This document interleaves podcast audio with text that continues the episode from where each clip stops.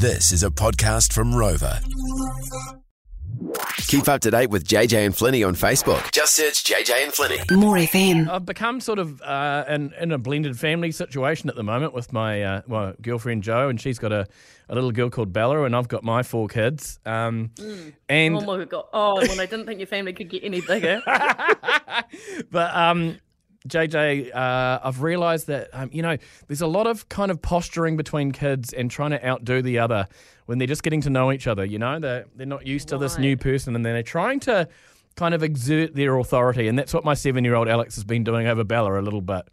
right? How old is Bella? Bella's six and he's seven, so he thinks Okay, right. he's been trying to like clamp down and show her who's boss.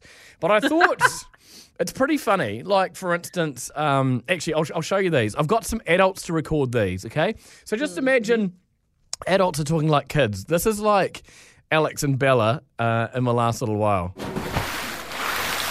Bella, my jump into the pool was way bigger than yours. No, it wasn't. It was. That means I'm cooler than you. Yeah, that's the kind of stuff that's going on.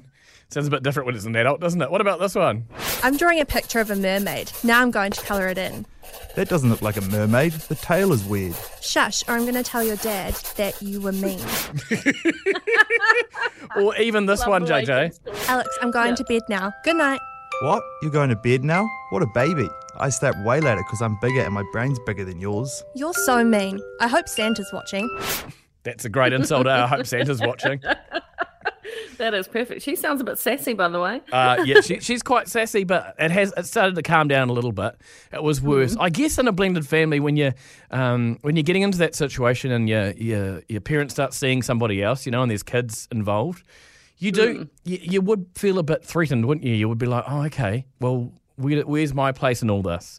When still, when it, when it comes down, I mean, we know we love them all the same, right? But Yeah, it yeah. would be a Well, you know, you're being forced to like their kids, yeah, uh, you know, and get along with their kids, and you didn't ask for it. And so, in some ways, you probably have that sort of attitude at first, like, "Huh, I didn't choose to hang out with you." But then again, if you really think about it, you didn't choose to hang out with your, you know, your birth siblings either. No, you don't. And that's the thing. So I thought if you have been or are in a blended family situation, what sort of things and what sort of dramas have happened with the kids? We've got uh, Emma from Levin. Emma, uh, what hap- you, you've got a blended blended family. What was happening there? Yes, I definitely do. Um, it's just the whole, um, you know, when you ask them to do something and they turn around and go, "Well, you're not my dad, or you're not my mum. You can't tell me what to do." you know, the, the bit of attitude and the bit of sass, and it's just kind of like, "Whoa, hang on a minute." It's just, yeah, definitely full on. It's a bit of navigating. It's to like do, as it? if. Hang on, as if it's only your mum or your dad are the only two people in life who are allowed to tell you what to do. We get told what to do by everybody: our school teachers, exactly the it. police, the prime minister, our boss. You're just It's a new boss in the exactly household. that. Yeah.